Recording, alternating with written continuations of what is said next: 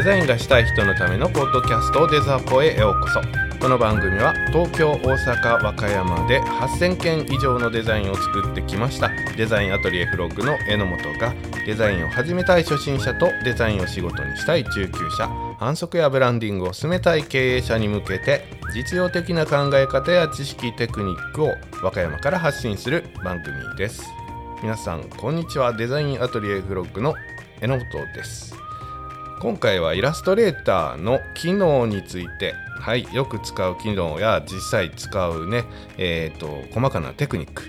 についてお話ししたいと思っています。イラストレーターはねうんと昔というかちょっと前までは長く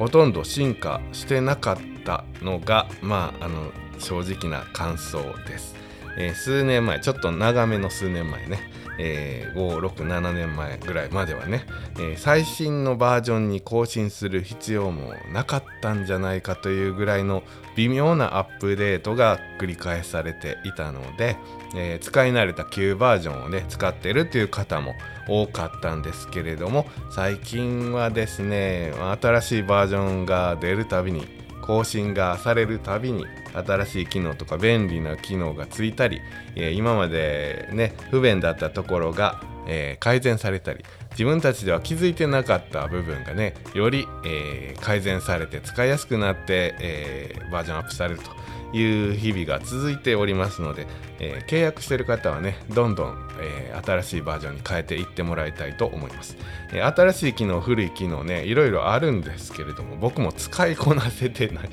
どんどん新しい機能が出てくるんで使いこなせてないかもしれないし、えー、そもそもね、え、DTP が中心、まあ、SNS ホームページといえども、え、システム組んだりとかはできませんので、え、っとそういった部分のデザイン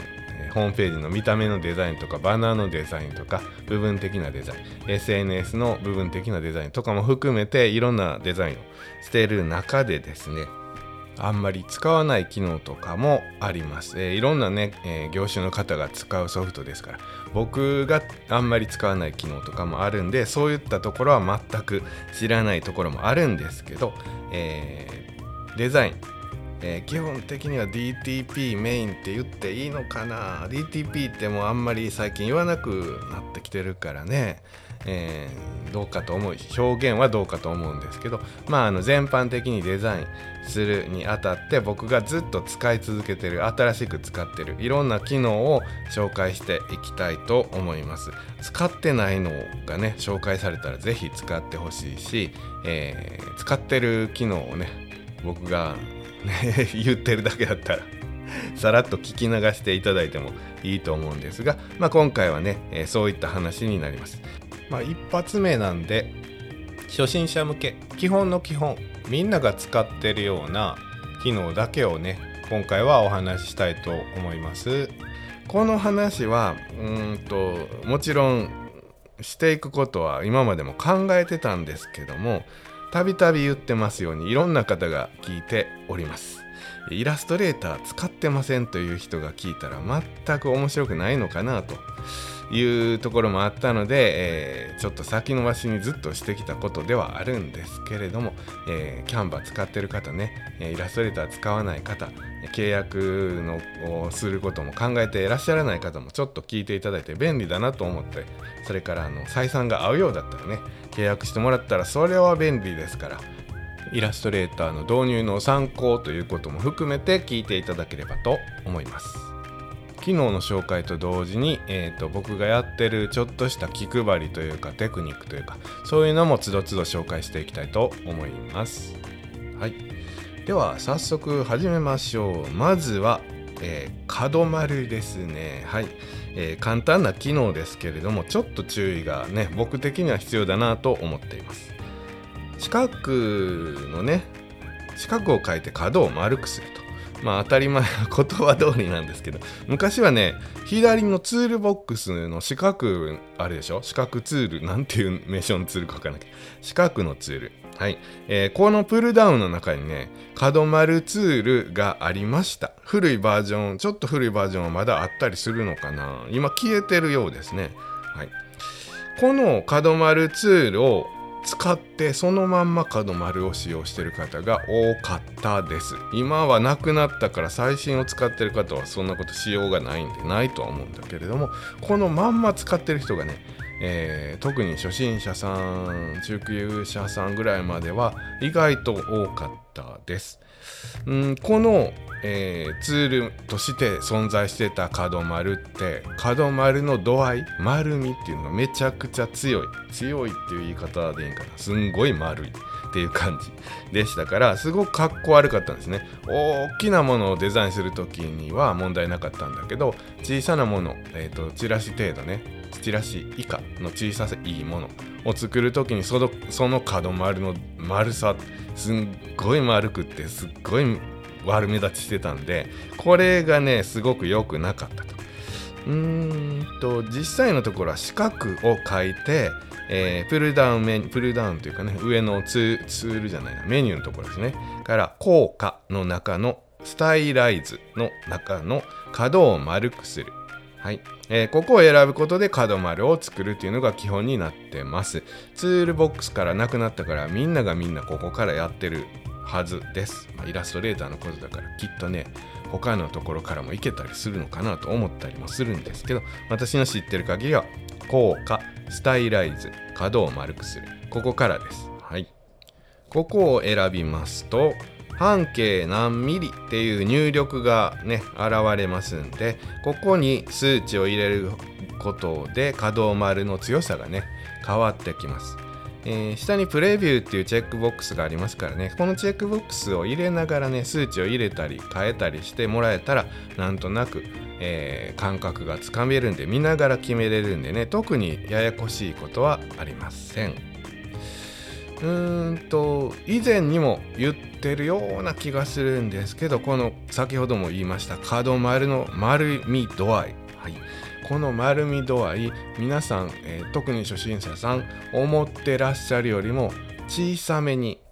ちょっとちょっと角丸ぐらいの感覚で入れてもらった方ががぜん綺麗です。ついついねちょっと大きい角丸を作っちゃう方が多いように多いような気がするんでこの角丸の度合いはほんとちょっとほんとちょっとは言い過ぎかな。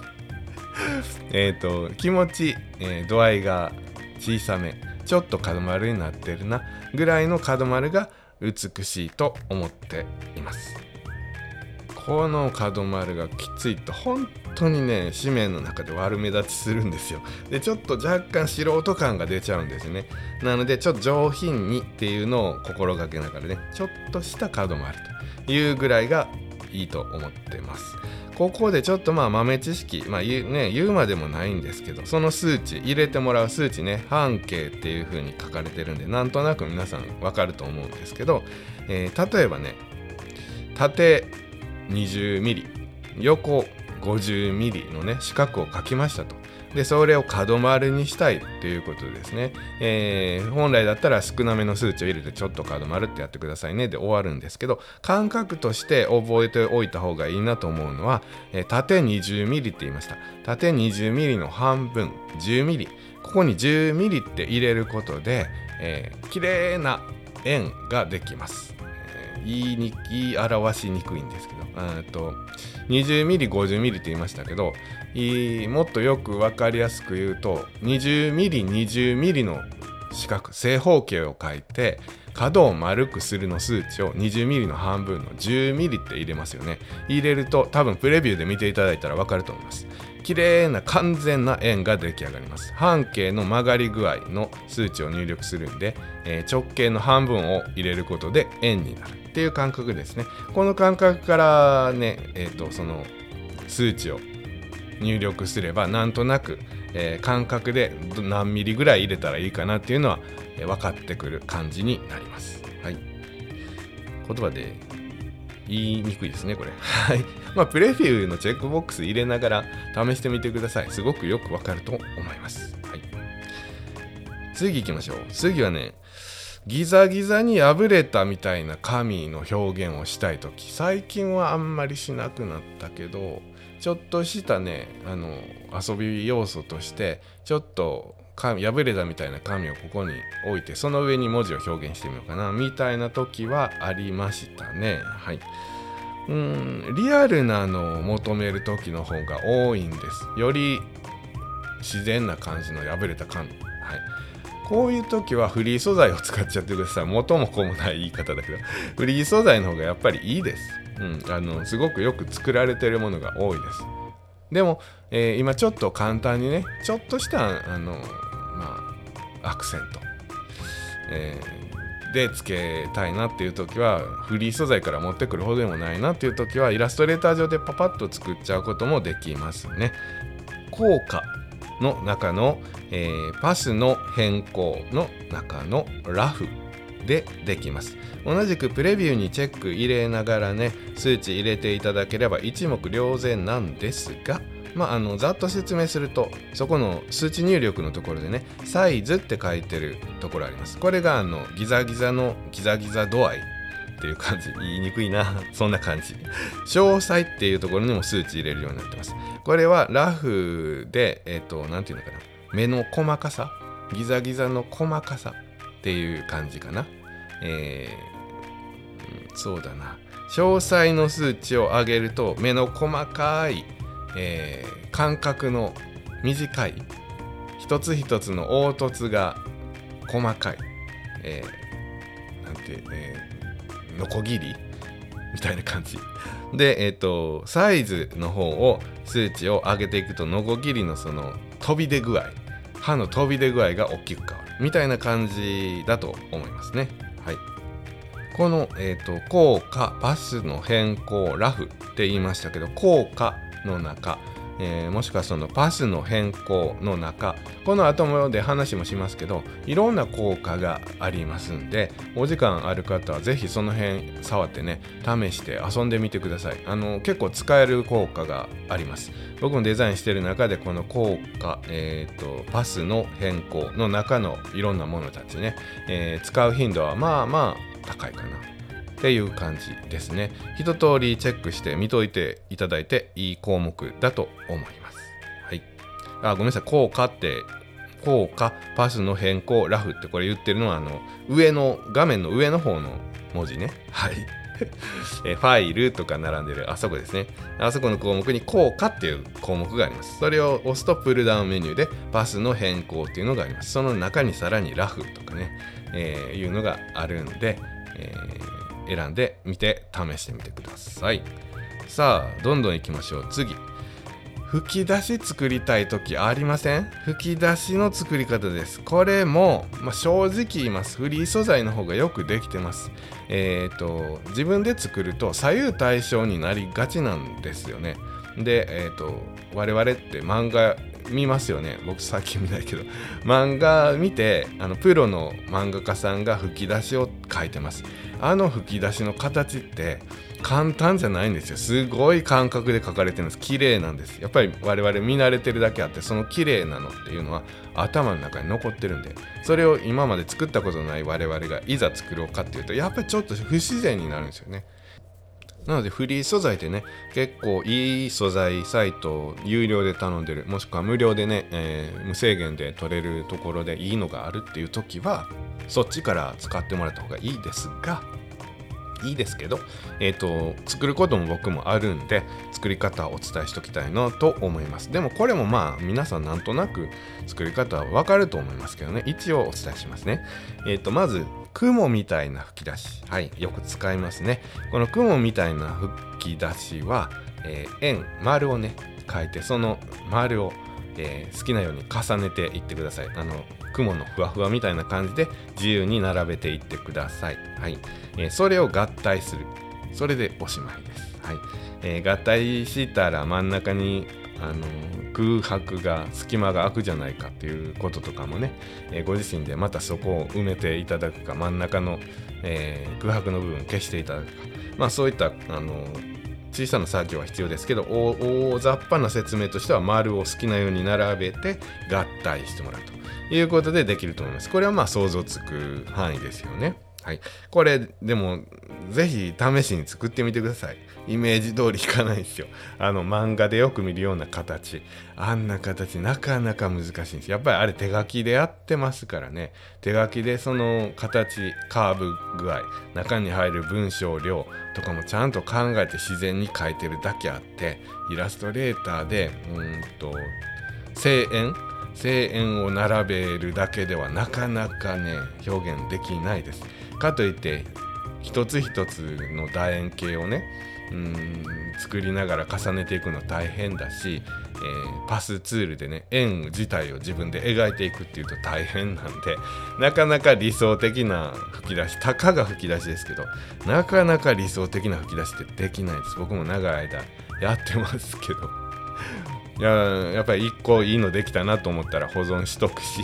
フリー素材を持ってきたりすることの方が多いですね。はい。さあ吹き出しの中でもあの問題になるのはよく漫画で大きな声を出した時にビンビンビンビンって飛びだ飛び出してるえっ、ー、と尖ってるあの吹き出しあっちの吹き出しこれがまたさらに難しいです。作り方としては説明しますよ、まあ、まあ一応説明しましょうか。えっ、ー、と効果パスの変形ここまで一緒ですねさっきと。効果パスの変形。はい。ここでギザギザっていうのがあります。これでギザギザを作ります。あちょっと順序が前後しましたね。先に楕円形を書かないといけないですね。あの吹き出しになる元になる楕円形を書きます。これがあのセリフの入る大きな枠としてね、えー、楕円形ということです。これをギザギザにしていきますということで効果パスの変形ギザギザを書きます。はい。ここはギザギザかけただけだったらただの何て言うのかな。ただのギザギザ ただのギザギザです。はい。えー、ここの数値は自由に選んでくださいね、えー、自分の作りたいものに近いギザギザ感をプレビュー見ながら作ってください。はい。この後、もう一回、その後にもう一回作業します。効果パスの変形の中からパンクっていうやつね。パンク？パンク？パンク？パンクかな？わかんない はい。えっ、ー、と、多分自転車がパンクするのパンクだと思います。はい。えー、を入れてあげてください。これも数値入力してください。それプレプレビュー見ながらね、えー、その円に合わせて、ギザギザに合わせて自由に自然になる数値を入力してもらえたらいいと思いますが、はい。えー、これは左右均等になってしまいます。はい。だから不自然。不自然です。フリー素材で探しに行ってみてください。あの左右均等のやつ多いです。はい、自分たちが今やったこの作業と同じことをやってフリー素材に上げてる方多いです。もうまさに漫画で使うような絶妙のあの吹き出し、はい、あれをフリー素材として置いてる方少ないですけどあります。めちゃくちゃかっこいいのあるんで探してみてください。やっぱりイラストレーターで作るよりやっぱりいろいろ考えて作ってらっしゃる方なんでねえー、しっかりしてます。全然違いますのでそっちを使ってもらう方がいいかな と思いますけど僕も自分で作ったやつを使うこともあるんでね使い方は覚えておいてもらって損はないと思います。逆に言うと、えー、絶妙なパンクね、ギザギザしてパンクした吹き出しっていうのもう最高にこれいい出来やなっていうのをフリー素材としてね配信していただけたらあのダウンロードごとに1円とか2円とかもらえるじゃないですか。ああいうので需要があってお小遣い稼ぎぐらいにはなるかもしれないですね。はい。さあこの延長と言っていいのかどうか。一つの機能のご紹介です、えー、アピアランスの分割っていう機能です。これはね、オブジェクトっていうところの中にプルダウンしたらあります。アピアランスの分割っていう操作というかね、機能です。これはね、意外と使います。使ったことない方もいらっしゃるのかな。あのイラストレーターをガンガン使っていくと、この機能のお世話にならざるを得んというシーンがたくさん出てきます。先ほど作った吹き出し、はい、えー、何でもいいですよ。えー、元になってるのは楕円形でした。あごめんなさい。うんとギザギザと、えー、パンクをかけたあの吹き出しね。こっちの方の吹き出し。あの雲じゃない方、はい、これもともとは楕円形を、え機能としてね効果をつけた。パスの変形でギザギザだったりパスの変形でパンクっていう、えー、効果をつけました。これ触っていただければねイラストレーター使ってる方にしか伝わらないかもだけど触っていただければギザギザ見た目はねギザギザというかパンクというかねで見えるんですけど触るとね元の楕円形として認識しているのがわかるんです。元の楕円形に属性としてこういう効果がついて結果こういう風に見えるようになってますよという情報を積んだ楕円形なんですね。言葉で言いにくいな。はい。なんです。なので、えー、触ってもらってあごめんなさいえっ、ー、とギザギザの一つの飛び出しがめちゃくちゃ飛び出してるからこれをもうちょっと縮こまらせようと思って触ってね、えー、ギザギザの飛び出てるところを触ってちょっと縮めるみたいな作業ができないんです。楕円形としてしか認識してないです。楕円形にこういう効果をかけたという認識しかしていない。でもこの飛び出した一部分だけちょっと触りたいんだよとかっていう時はい。こういう時にアピアランスの分割っていうのをかけます。そうするとギザギザとか飛びパンクのね飛び出しの形がそのまんまイラストレーターのそういう形ですよという認識になります。楕円形の属性じゃなくてそういう形のものとして再認識してもらえるのでそういう形自体をね変形かけたり一部分だけ触ったりということができるようになるという機能です。ああ言葉で表現するのは難しい、はい。えー、実際に触っていただければ一目瞭然でございます、はい、この状態がですね問題としてはっきり理解できるのがマスクの作成ですね、えー、マスクの作成っていうのは、えー、分かってるかもしれないですけど写真のねイラストレーターで写真を配置します。その上に写真より小さい四角を描きますよね。で写真も四角も両方選択した状態でオブジェクトの中のクリッピングマスクの中の作成という操作をすることでマスクがかかります。上に書いた四角の範囲の中だけ写真が見えるっていうマスクの状態ですね。を作ることができます、はい、これはまあ普通の操作です。さあえー、先ほどのアピアランスの分割とどう関係していくかというとですねマスクの四角上に乗せた四角ありますよね。この四角角丸にしたい時ありますよね。はい。角丸にしましょう。一番最初にお話しした四角に、えーと、と角を丸くするっていう効果をつけますよね。そうすると角が丸くなります。これ先ほどもお話ししたように四角に属性として角丸がついてる状態になります。触ると角丸の部分は関係なく四角ですとして認識してますよっていうような表示がされるのでよくわかると思います。この状態この属性として角丸がついた状態の四角と写真をまっすぐしてみてください、えー、せっかく作った角丸がなくなって最初の四角にマスクがついちゃうんですね。はい、この原因はよくわからないです。はい、僕が予想するには、えー、属性として近くにね属性として角丸がついたというこの状態。この状態はイラストレーター特有の機能なので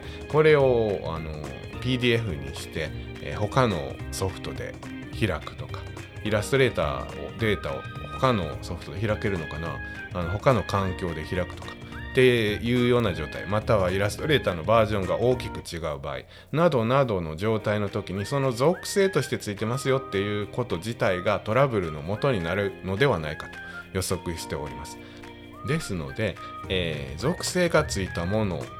さらにそこからプラスアルファの処理をしてマスクをかける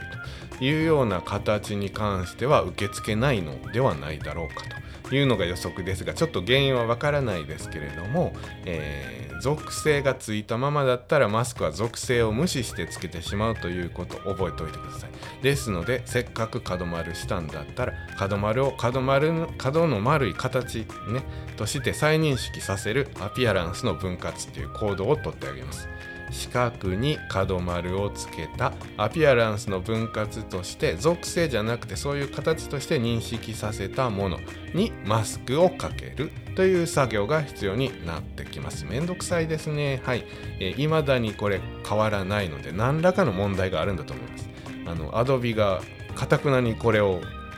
改善しないのは多分理由があるからだと思います。はい、なのでちょっとひと手間かかりますけどアピアランスの分割っていうのは属性を、えー、ちゃんと形としてね再認識させるということで覚えておいてください。あっと言い換えていいなんていう分かりやすいのがありますわ。えっ、とフォントをアウトラインする行動に似てます。うん。いい例え我ながら。はい。えっと、フォントで文字を打ちますね。あの、文字を打った時に、レーザーポって打ちました。ポの丸のところだけ色変わってるんですよ、僕のデザポっていうやつね。確か変わってたと思う。か確認しよう。はい、大丈夫、変わってました。はい。えっとですね、えー、デーザーポって文字を打ちますよね。で、ポーの丸のところだけ色変えることって、普通フォントの状態じゃできないですよねイラストレーター使ってる方よく分かっていただけると思いますその場合アウトラインをかけてえっ、ー、とああでとかざとかぽとかをこういう形のものですよと。フォントというデータではなくてこういう形の図形ですよという認識をさせますよね。アウトラインを作成するっていうこと。はい。それをすることで初めてポーの丸のところだけ触って変形したり色変えたりっていうことが可能になります。フォントの状態だったらポーっていう文字一文字全体を色変えることはできるけどポーの中の部分を触ったりすることはできない。っていう状態に似てると思います。はい。なんとなくはい伝えられたでしょうか？はい。はい、次いきますね。えー、次はね、ドロップシャドウの機能ですね。これも僕は個人的にとてもよく使います。えー、と紙面の中で、えー、メインでももちろん使う、メインキャッチとかにも使うんだけど、まあ、よく使うのは、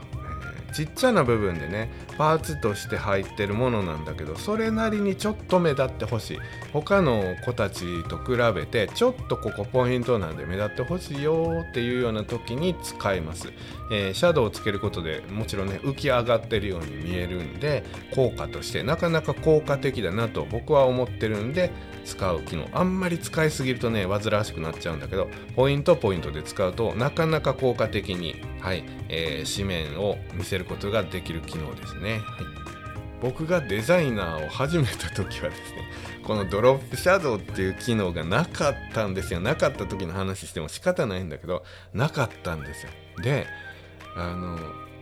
わざわざね文字にドロップシャドウかける時は文字をねフォトショップに持ってってフォトショップでドロップシャドウかけてイラストレーターで再配置すると。いうような時代だったんでねイラストレーターにドロップシャドウが出た時はなんて素晴らしい便利な機能だと感動したものですがついた当初はちょっといろいろね トラブルとかエラーが起こったんでなかなか難しい問題ではあったんですが今はもうねイラストレーター上でつけるのが普通になっちゃってます。まあせっかく便利な機能なんでぜひ使っていってください、えー、上のバーのところからですね効果の中にあります。スタイライズっていうところ。ここの中にドロップシャドウっていうのがありますので選択したものに効果スタイライズドロップシャドウっていうことで、えー、シャドウをつけることができます。だいたい、えーと、数値入力しなくてもあ入力しないとダメか、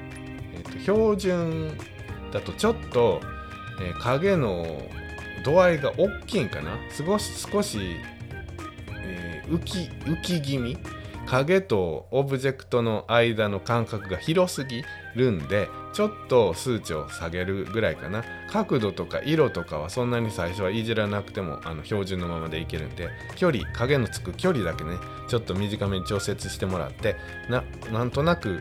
ついてるなちょっとついてるなぐらいの感じで調整してもらった方が綺麗にドロップシャドウいくと思います。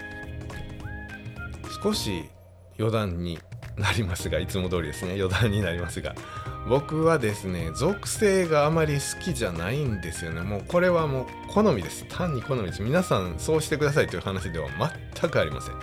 属性で何かがついてる。例えばそのさっきで言うところの、えー、楕円形に属性でギザギザがついてるとか、えー、ドロップシャドウが属性としてついてるっていうのがあんまり好きではないんですよね。好きではないって言ってもどうしようもないんだけど。だからギザギザに関してはもう属性として保存しておく必要がない場合はあの別に触る必要がないとしてもうんアピランスの分割しとくかな。これは多分昔属性としてついたままだと、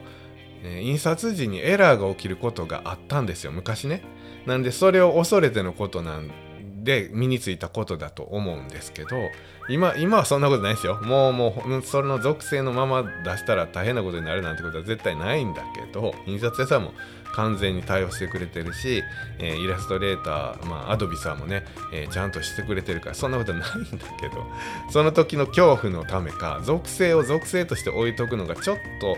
怖いし、えー、属性ってさ後から触るのって Windows で属性っていうののところを持ってきてその中でポチポチするわけですよ。そのマウスを行ったり来たりさせるのがすごく嫌でマウスあんまり右手はあんまり動かしたくないのかな僕。あの属性のウィンドウをポチポチポチポチ触るのが本当嫌なんですよ。特に、えー、誰かが作ったデータ部下が作ったデータ来中さんが作ったデータが属性てんこ盛りだったら、うん、属性って触ってみないと分かんないじゃないですか、えー、見た目じゃ分かんなくて、えー、こういう形だなと思って触ってここをちょっと直そうかなと思って触ってみるとあれ？属性ついてると思って属性のウィンドウあんまり自分がね属性使わないからウィンドウ自体開いてないんでね。属性のウィンドウを出してその中の属性をちょっと見てみてああこんなになってるんだってチェックした後その属性自体をいじったりアピアランスを分割してから、えー、触ったりとかっていう行動がすごくめんどくさいと思う人なんで 属性はあんまり属性のまま放置しとかないかな。属性のまま放置しとくことで後々その属性に変更をかけれるっていうメリットがあるので本当言ったら属性のまま置いといた方がいいんだけど、明らかに僕うん触ることないなっていうものの属性に関してはピアランスの分割することが多いかな。角丸。角丸ぐらいは置いとくかな。角丸属性がついて角丸になってる四角ね。はいあの目の前にあったとしてちょっとね横に長い気がするから12ミリだけねあの横の一辺をね、えー、移動しようかなっていう時。はい、えー、長方形に属性として角丸がついてる場合はその一辺をパッて選んでまあ矢印キーでもマウスそのまま動かしてもいいんですけど一辺を選んで動かすだけで動くんですけど角丸を属性じゃなくてアピアランス分割してしまってると角の丸くなってるところも選択して移動しないといけない。まあなんて細かな話してんねやろ俺。っていう感じ。ちょっと伝わらんよね。でもまああのでイラストレーターを触ってる人はああ分かる分かるって言ってくれると思うんだけど。まあそういったメリットデメリットがあるからまあ属性は属性で置いてもらった方がいいかな。僕が個人的に個人的に好きじゃないというだけの話なんで、えー、皆さん臨機応変に判断してください。はい何の話やったそうそうそうそうそうドロップシャドウですでドロップシャドウに関してもえー、っと普通にドロップシャドウかけてもらって、えー、後々ドロップシャドウいらんくなったなという時はうんと、えー、属性のところからドロップシャドウだけを消去したり、えー、いうことが作業ができます。僕の場合は、えこれも癖なんですけど昔からやってる癖だと思います、文字にドロップシャドウをかけるときは文字の下にバックペースとして同じ文字を重ねてその文字の方にドロップシャドウをかけます。えー、何のためにやってるんやろって本当に昔の癖。昔はドロップシャドウかけたらあのかけたドロップシャドウを消すっていうことができなかったんですよ。できなかったと僕は認識してます。認識してます。本当にドロップシャドウができつけれるようになった頃ね。なので後でいらんってなった時に文字打ち直しから始まるのが嫌なんで文字の後ろにバックペーストしてドロップシャドウかけるというようなことを未だにやってます。これはあくまで癖なんで皆さんはやらないでください。文字に普通にドロップシャドウかけて、えー、ドロップシャドウいるいらない度合い変えるとかは属性をもう一回触ってね、えー、調整してください。はい、僕はもう古い人間なんで、ついついドロップシャドウかけるときに、えー、後ろにバックペースとしてそこにドロップシャドウかけてしまう。はい、2つ重なっているなんてトラブルのね、えー、原因になるかもしれないんで皆さんはやらないでください、はい、古い人間ほどやってんちゃうかなと思いますはいえー、またまたまた余談でしたね。はい。えー、っと、最後になるかな。もっとたくさんあるんだけど、えー、っと、文字にグラデーションをかけることですね。はい。これはね、注意が必要です。文字にグラデーションをかける場合、文字にアウトラインをかけないといけませんよね。これ皆さんね、あのやってる方はわかると思います。アウトラインかけない状態でグラデーションは未だにかかりません。これは同じく、えー、何らかのトラブルを避けるためだとは思います。まあ日々進化してるんで僕が知らないだけかもしれないですけど 僕の認識してる範囲ではね、はい、あの文字はアウトラインをかけてからじゃないとグラデーションがかけられない。はい、アウトラインかけてねグラデーションをかけました。はい、保存しますよね。さあその後文字に変更が来たとなったら大変。もうアウトライン取っちゃってるよと。あるでしょ？皆さん。あるでしょ？はい。えー、文字の打ち直しからですよね、えー、サイズなんて記録はもちろん残ってませんから、えー、そのすでにアウトラインかかった文字に合わせてもう一回文字を打ち直してサイズを調整して。っていうところから始めないといけない。まあめんどくさい。こういうねあのロス。大嫌いなんですよ。ですので皆さんね、えー、やってらっしゃる方も多いと思うんですけど、えー、一応テクテクニックっていうか注意としてね、えー、文字グラデーションかけるためにためにアウトラインかける場合は枠外にその文字アウトラインかける前の状態をコピペで置いといてください。これはやってる方多いとは思いますけどはい、あの初心者さんまだやり慣れてない方、えー、後々あしまったってなって面倒くさい時間を使うことになるのでアウトラインかける前にはコピーしておいてください、はい、その文字だけでいいですよ。アウトラインかけてない状態のやつだけちょっと横に避けといてください。僕はですねもちろんそういう風にして横に避けるんですけどそれも省略しちゃってですね大体あの文字をアウトラインかけてグラデーションかける時ってそれだけでフィニッシュしないんですよ。そこにドロップシャドウかけたり縁縁文字ねつけたりとかっていうプラスアルファの処理が大体セットでつくことが多いんでうんとやり方としてはまず文字を打ちます。それの完成形はね、えー、文字にグラデーションがかかって、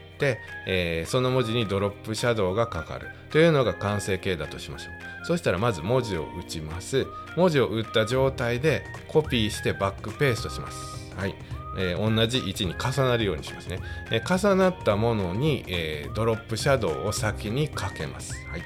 で、えーと、選択解除して上に重なってる上の方を選択してアウトラインをかけます。そこにグラデーションをかけます。という順序でやります。そうすると上のものはアウトラインかかってるけど下のものはアウトラインかかってないでしょ？属性として、えっと、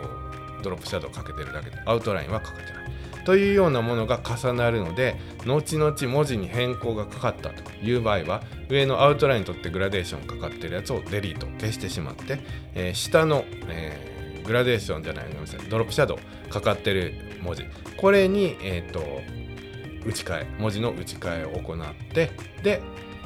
フロントペーストコピーフロントペーストですね。そしたら同じものが上に重なります。ドロップシャドウも当然重なるんで上の方の属性のドロップシャドウを削除して、えー、上の方をまたアウトラインかけてグラデーションをかける。ということで、えー、解決します。はい。のでそういったやり方がおすすめ。ついついね上にあるものにアウトラインをかけてグラデーションかけてでそれにドロップシャドウをかけるということをやっちゃうんですけどそういうやり方でも解決します。ということだけお伝えしておきます。特に縁とかもねあーどうかな。今みんな縁文字って属性で縁文字するもんね。あのその方が早いよね。僕ちょっと古い人間だから属性で縁文字つけないでうんとバックペースとして後ろに縁つけるんですよ。このやり方古いですよね。あの今イラストレーターを使ってる最近の方の最近の方の意見としては古いと思います。はい。でもまああのそっちの方が早いなと僕は思ってるんでパパッとコピーバックペーストして縁パパパってつけて終わらせるんでね。えーと、やるんですけど縁がついてる場合だったら同じ後ろにグラあのドロップシャドウのかけるののと同じ状態でね上のものだけアウトラインかけてグラでかけて後ろのものは縁つけるというような形でやればアウトラインかけても変更が変わっても安心。っていうような小技。小技やな。っていうのがありますね。はい。あ昔からねやってるとねあの昔からの作業指が覚えてるからねチャチャチャチャって昔の作業でやっちゃう方が早いからついついね最近の機能をフル活用しなくなっちゃうんでそれいけないんですけど僕もちょっと注意しますね。機能としてあの属性として縁つけた方がいいよね。とはい僕も思いますね。まあこの辺はさらっと、聞き流しといてください。ああそうそうそれからグラデーションね。あのー、普通にアウトラインかけてグラデーションかけると1文字1文字にグラデーションかかるでしょ？はい。これももちろんあの実作業で経験してる方はもう解決してることなんですけど一応お伝えしますね。例えば12345って数字を文字打ちしてこれで1が黄色5が、えー、赤っていう風にグラデーションねだ、えーと、1から黄色からずっと5に進むにつれてだんだん赤になっていくというような表現をしたい時。1から5の文字をアウトラインかけてそこにグラデーションかけると1の中でグラデーションかかる。それぞれに黄色から赤のグラデーションかかっちゃうでしょ？はい。えーと、これ1から5までを1つに1つのものですよって認識させてグラデーションかけないといけないんでアウトライン取ったデータにオブジェクトの中の複合パスでこれも僕もあれです。指でショートカットでやってたから名称すら覚えてなかった。オブジェクトの中の複合パス。はい。これをすると1つのものですよって認識してくれるんで、1から5まで通しのグラデーションをかけることができますね。もし実際の作業で迷ったらこれ覚えといてください。最後に1つだけね、スマートガイドについてです。はい、最近のイラストレーターは導入したら標準でね、えーと設定されております。スマートガイドオンの状態になってるはずですね。はい、初期設定でね。このスマートガイド、えー、マウスを持っていったらクリックしなくてもね、マウスが触ってるというか、マウスの下にあるものの、えーと、情報が出てきます。いろんな機能がついてて、四角の中に、えー、枠の中にね、文字を真ん中に入れようかなという時、四角を書いた、えー、文字も打った、その文字を四角の中にマウスで持っていくと、スマートガイドさんがですねここが真ん中ですよとかっていろんな情報を教えてくれるんですよね。便利ですね。今までは他の機能を使ってど真ん中に設置しないといけなかったんだけどスマートガイドさんがはいあの教えてくれるんでそこに配置すればいいという。いろんな便利機能いろんな教えてくれる機能を備えたガイドでございます。これは便利は便利なんで僕も使ってるんですけどえー、デザインが複雑でいろんなものが重なれば重なるほどいろんな情報がガンガン出てくるので鬱陶しくなるんですよね。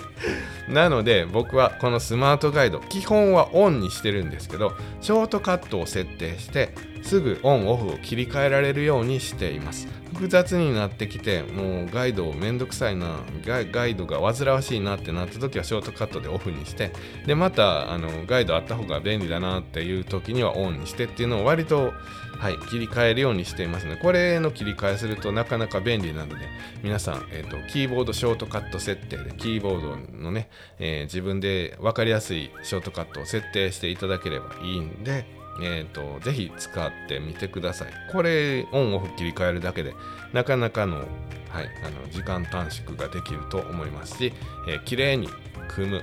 綺麗な位置に置くっていうガイドになるので、ぜひ参考にしてみてください。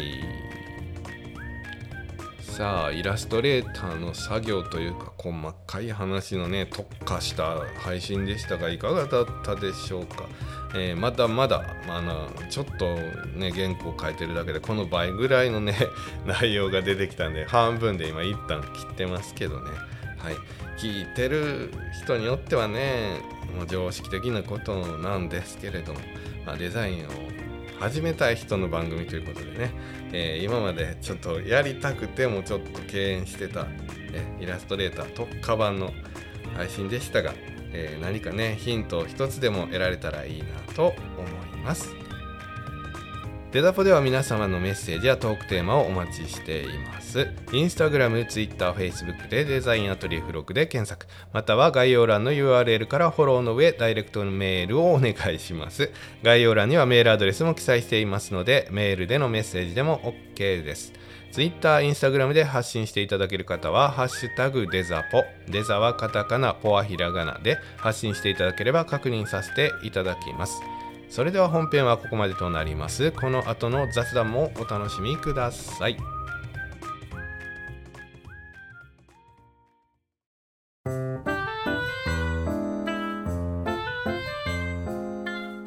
いお疲れ様です。前回のね雑談ではこの「お疲れ様です」がなかったですね。別に言わなあかんことないんですけど。なかったですね。はい。お疲れ様です。はい。前回長かったね。あの僕も全部終わってから見たら1時間超えてましたね。あのさすがに角田君からも1時間のお題を突破したなと、えー、コメントが来ました。はい。あのそんなつもりはなかったんですが長くなっちゃいました。はい、えー、今回もできるだけ短めにいきたいと思う思いますけど、えーとお話としてはえー、お話ししましたヤン・ファン・エイクの作品の中で「ヘントの祭壇画」というものについてさらっとさらっとだけお話したいとできるだけできるだけねさらっとを心がけてお話ししたいと思います。はいえー、時期は1432年の作品でございます。前回紹介のアルノルフィーニ夫妻の肖像とファンデルパーレの聖母子僕が好きだよって言ったやつの2年前の作品ですね。このヘントの祭壇画も僕は大好きですね。めちゃくちゃうまいです。うまいってねあのヤン・ファン・エイクさんにうまいなんて僕が 言うのもおこがましいんですが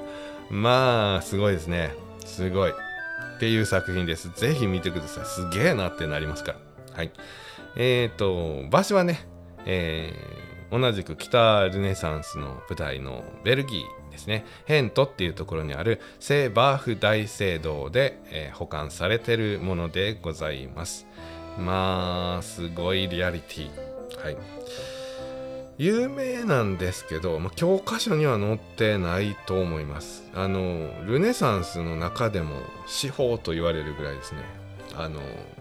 宝と。人類の宝と。まあ全部が全部そうなんですけどその中でも素晴らしいなと言われるものの、えー、代表として上がってくる作品「ヘントの祭壇画」です。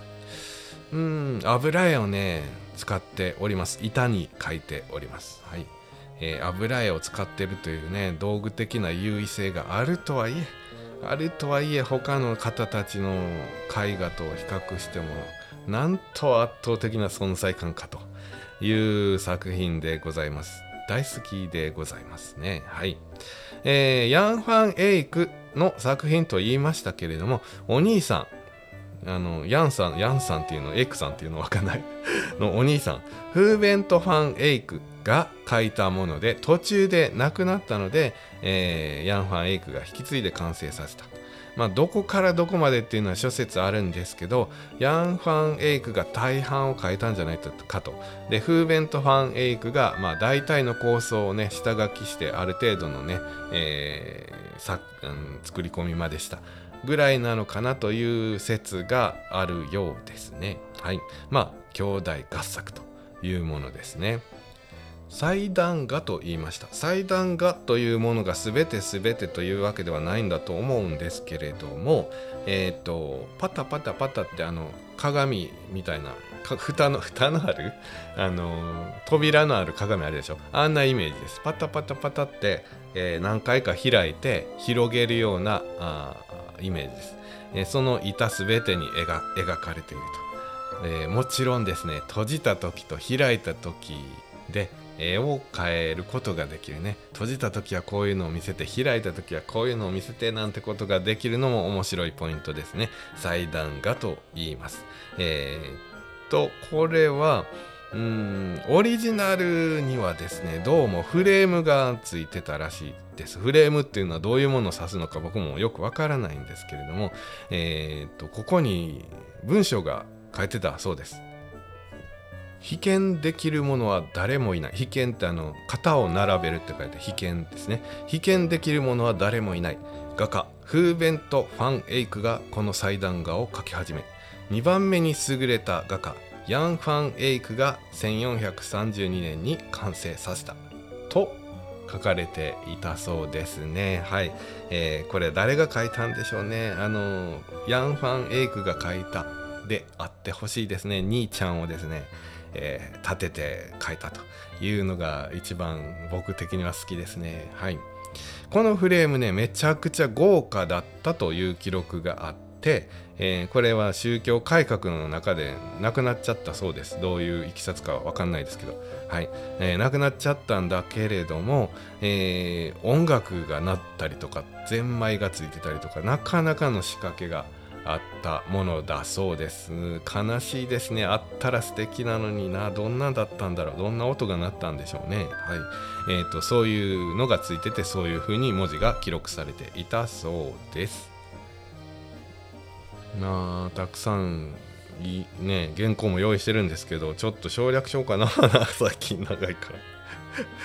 まああの閉じた時と開いた時の絵の印象が全然違うのが面白いっていうのはお伝えしておきたいと思います。えー、っとね閉じた時はねあの例の受胎告知有名なテーマですね受胎告知が書かれてたりとか、えー、いろいろあります。えー、開いた時にはかなり明るい印象のね、え絵画が開あの書かれています閉じた時は夕暮れみたいなちょっと古めかしい感じの印象で色で書かれています開いたら中央にね、えー、イエスという、えー、イエスではないかなと、えー、言われるような人が書かれていたりまあ聖母マリアがいたりね洗礼者ヨハネがいたりとかっていうまあ定番の流れですけどそこにねアダムとイブもね両サイドに描かれてたりといろいろね面白みのあることが書かれています、えー、真ん中開いた時の真ん中にはうんと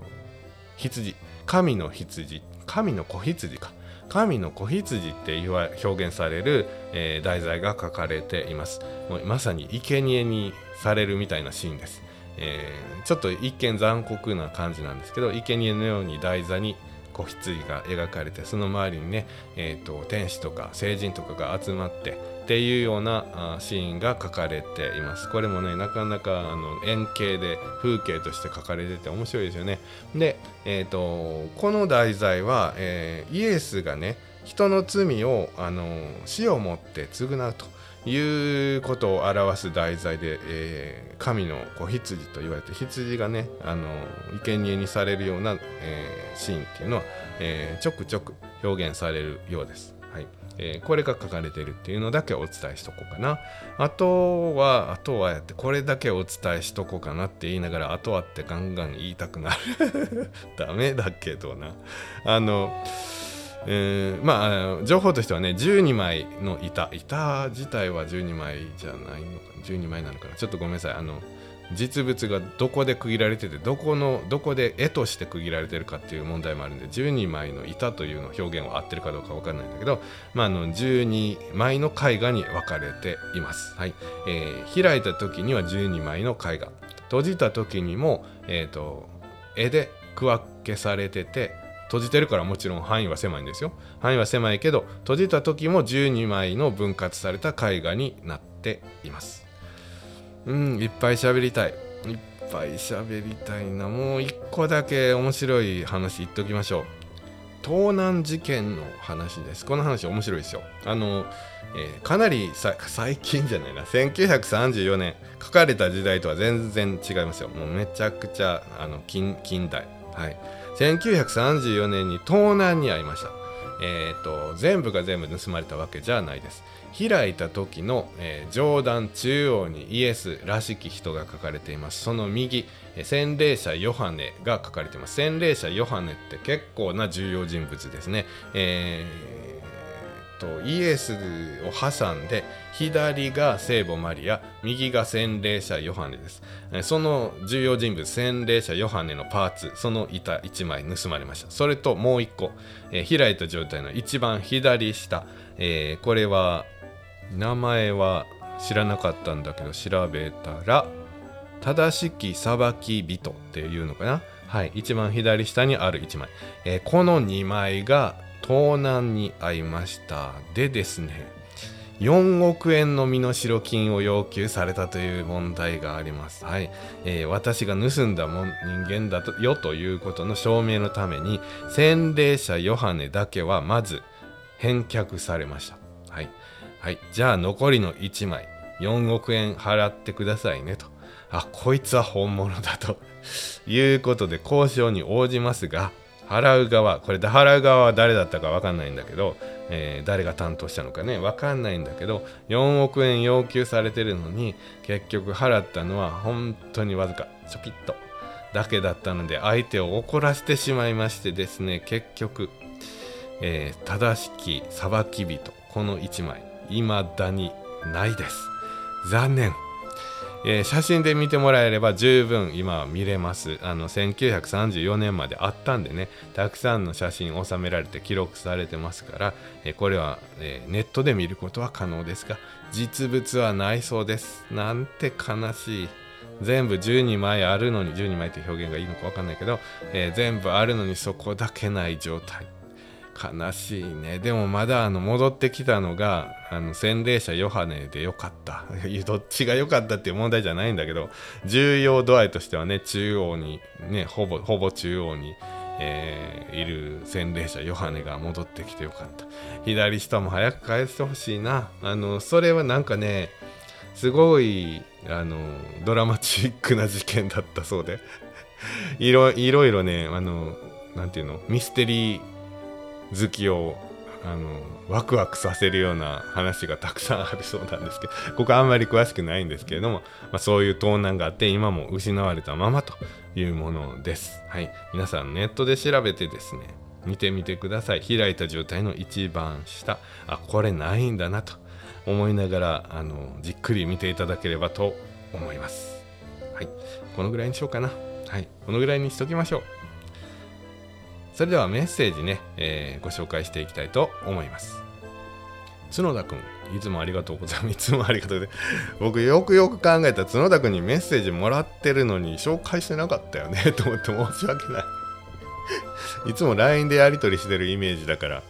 あの、Twitter とかインスタで感想とかね、あの、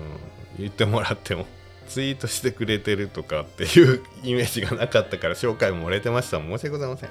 はい。えっ、ー、と、前回のね、配信について、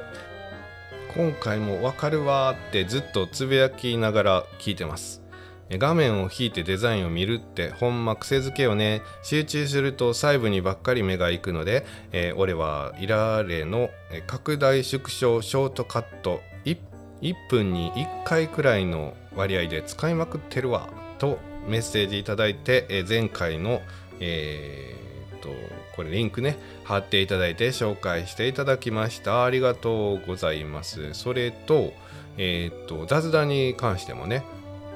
手の上に乗ってるように見える彫刻あれデビルかなと思ったとの感想もいただきました。ありがとうございます。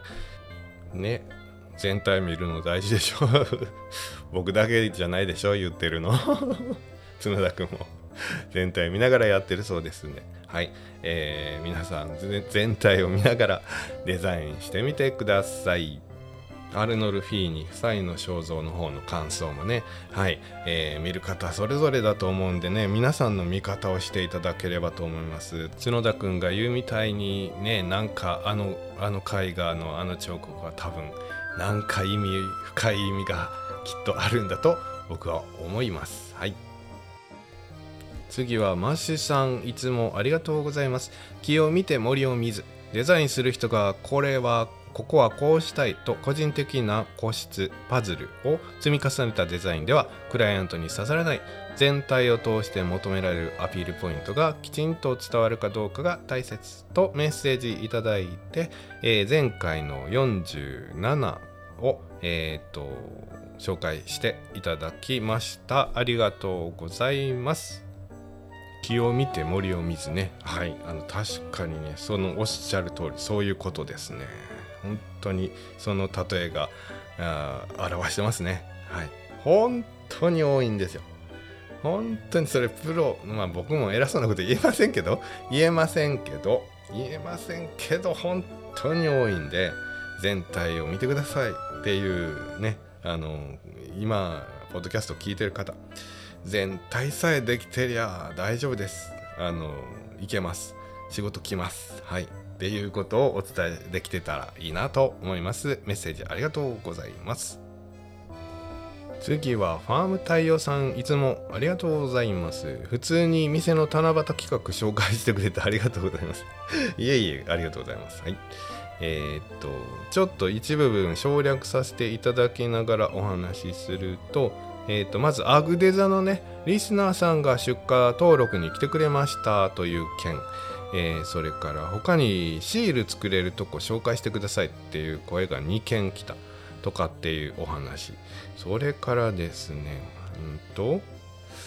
SNS や人のつながりでみんなのビジネスが広がっていくというのを実感してますと、えー、榎本さんや角田さんの話をパクってというかオマージュしていろんな会話ができるようになってきましたと。あります。ありがとうございます。こちらこそ使っていただいて役に立ったらそれ以上のことはございません。使ってください。バンバンパクってください。はい。えっ、ー、とあと今回の配信のチラシを引きで見ろという話めっちゃ刺さりました。等々のメッセージをいただきました。ありがとうございます。今回のねその引きの話ね。はい、みんな多分意識してるんだと思います。弾かないと弾いてみないといけないなって思いながらやっててできてるかなっていう不安の中で作ってるから刺さったんかなと。全く全く意識してないわけじゃないと思うんですよ。思うんだけどみんながみんな意識してることなんでしょうね。だからそれでもなかなかできないっていう難しいところだろうから多分みんながねこんなにメッセージ頂いてるのかなと思っております。まあ身につけさえすればね。そりゃあね完璧ですよ。はいそこさえできりゃまああとは些細なことって言ったかな。あかんけどすごく大きな大事なところなんで是非心がけていってください、えー、メッセージありがとうございました。えー、最後に宮部さんいつもありがとうございます。弁慶職員の宮部です。本編はデザイナーを目指している方は本当に役に立つやろなと私素人が聞いても思います。えー、後編。ヤン・ファン・エイクの説明でアルノルフィーニ夫妻の肖像ですね。あまり好きではないんですのお言葉。椅子から転げ落ちましたよ。転がり落ちましたよと、えー、好きとちゃうんかいと。一人ボケツッコミ状態でした。来週も楽しみにしてます。ありがとうございます。はい、えー、アグデザ番外編の秀吉パート2、えー、本日配信になりました。これから拝聴します。えっ、ー、とね。本日っていうかえっ、と今もう読んでる状態ではえー配信済みになってますね。まだ聞いてない方は聞いてみてください。僕はまだ聞いてないです。あの、大事に置いてます。大事に置いてます。いつもよろずに行く前に角田くんのポッドキャストを聞いて気持ちリセットするっていうやり方をやってるんでね、その時のために大事に置いております。はい。えー、と、途中でね、最後まで聞けなくなっちゃうんでね、多分ずっと気になっちゃうんだろうな、聞き始めると。えー、うまいからな喋るのと思いながらでもまあ楽しみに置いておりますので、えー、僕も聞いたらまたはいえーと、感想をお伝えしたいと思います。はい皆さんも聞いてない方もしいらっしゃったらよろしくお願いします。それでは本日はここまでとなります。それでは本日はここまでとなります。皆様次回までさようなら。